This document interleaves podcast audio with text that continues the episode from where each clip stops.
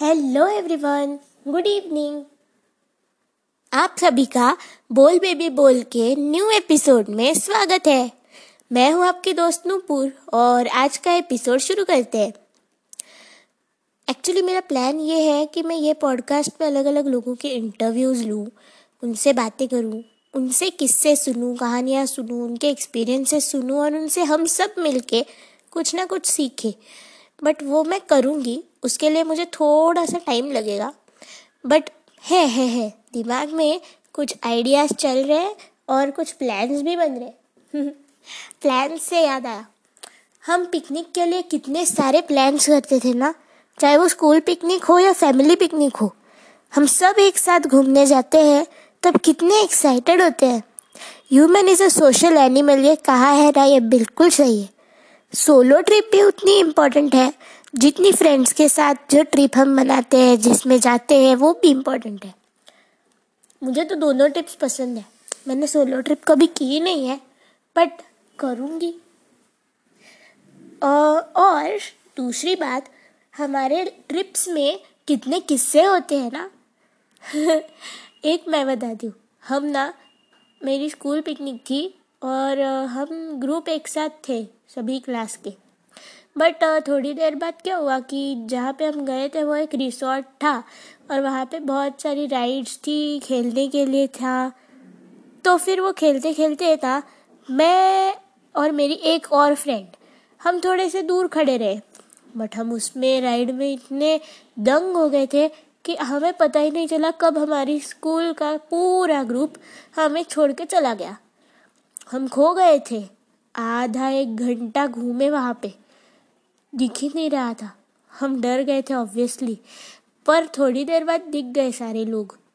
तो हम भी हाँ एकदम चिलैक्स हो गए थे। बट अकेले घूमते समय वो फ्रेंड से मेरी बहुत बातें हुई।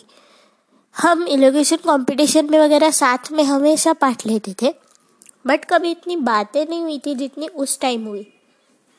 और एक बार मैं, मेरे अलग दोस्तों के साथ ट्रिप पे ग्रुप में जा रही थी ट्रेन से। और ट्रेन में ना तभी मिष्टी दही आया था। आह, क्या स्वाद था उसका। अभी भी याद है। ट्रेन जर्नी हो बस जर्नी हो, वो भी कमाल होती है, कमाल। है ना? तो फिर आप भी अपने train journey bus journey trip के अनुभव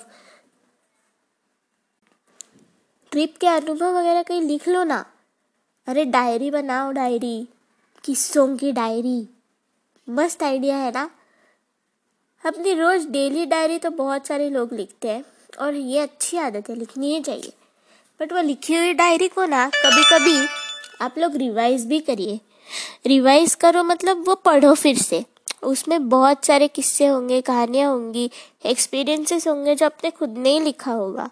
आपने खुद ने किसी के बारे में सोचा होगा, उसमें वो लिखा होगा, या छोटी सी पोएम लिखने का प्रयास किया होगा। आपको न जाने उस खजाने से क्या मिल जाए।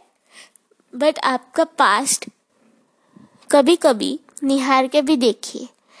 आपके पास्ट में ऐसी अच्छी अच्छी चीज़ें भी होती है, जो हमें हंसाती है, हमारे होठों में स्माइल लाती है। जैसे हम हमारे बर्थडे के ग्रीटिंग कार्ड्स नहीं संभाल के रखते, उस तरह एक रोज डायरी बनाई होगी ना तो वो भी संभाल के रखो और बीच बीच में ऐसे रिवाइज करते रहो। कौन सा भी पेज पढ़ो उसका, बहुत अच्छा लगेगा। मैं तो डेली डायरी बनाने का आज से सोच रही हूँ। जो मेरे जैसे लोग हैं, जिन्होंने डायरी नहीं बनाई है, वो लोग भी सोचो डायरी बनाओ, अपने किस्से डायरी में लिखो। न जाने आप एक बुक ही लिख दोगे। मैं तो लिख सकती हूँ। मेरे पास तो बहुत सारे किस्से हैं। छोटे छोटे छोटे हैं। कुछ बड़े हैं, कुछ कॉमेडी है, कुछ इमोशनल भी है। बट किस्से तो किस्से होते हैं ना यार। और कहानियाँ भी, वो किस्सों से ही बनती है।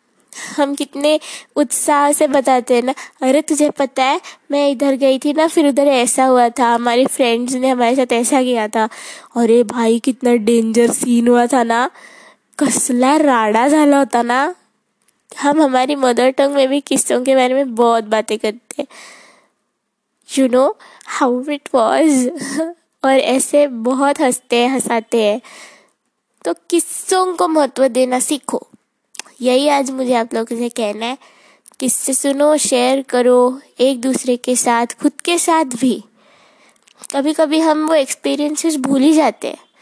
बट एक बार वो रिवाइज करो, फिर से याद आ जाएँगे और आपके चेहरों पे नई मुस्कान लाएँगे। ऐसी छोटी छोटी खुशियाँ ढूँढने की रोज़मर्रा की ज़िंदगी में आप कोशिश करो और, लिखो किस्से अपने और बताओ, कैसा रहा आपका किससे कहानियों का सफ़र? एंड एन्जॉय योर सफ़र। मैं भी इन्जॉय करती हूँ। और हम लोग मिलते हैं नेक्स्ट एपिसोड में। तब तक के लिए ये छोटे से एपिसोड में से bye bye take care everybody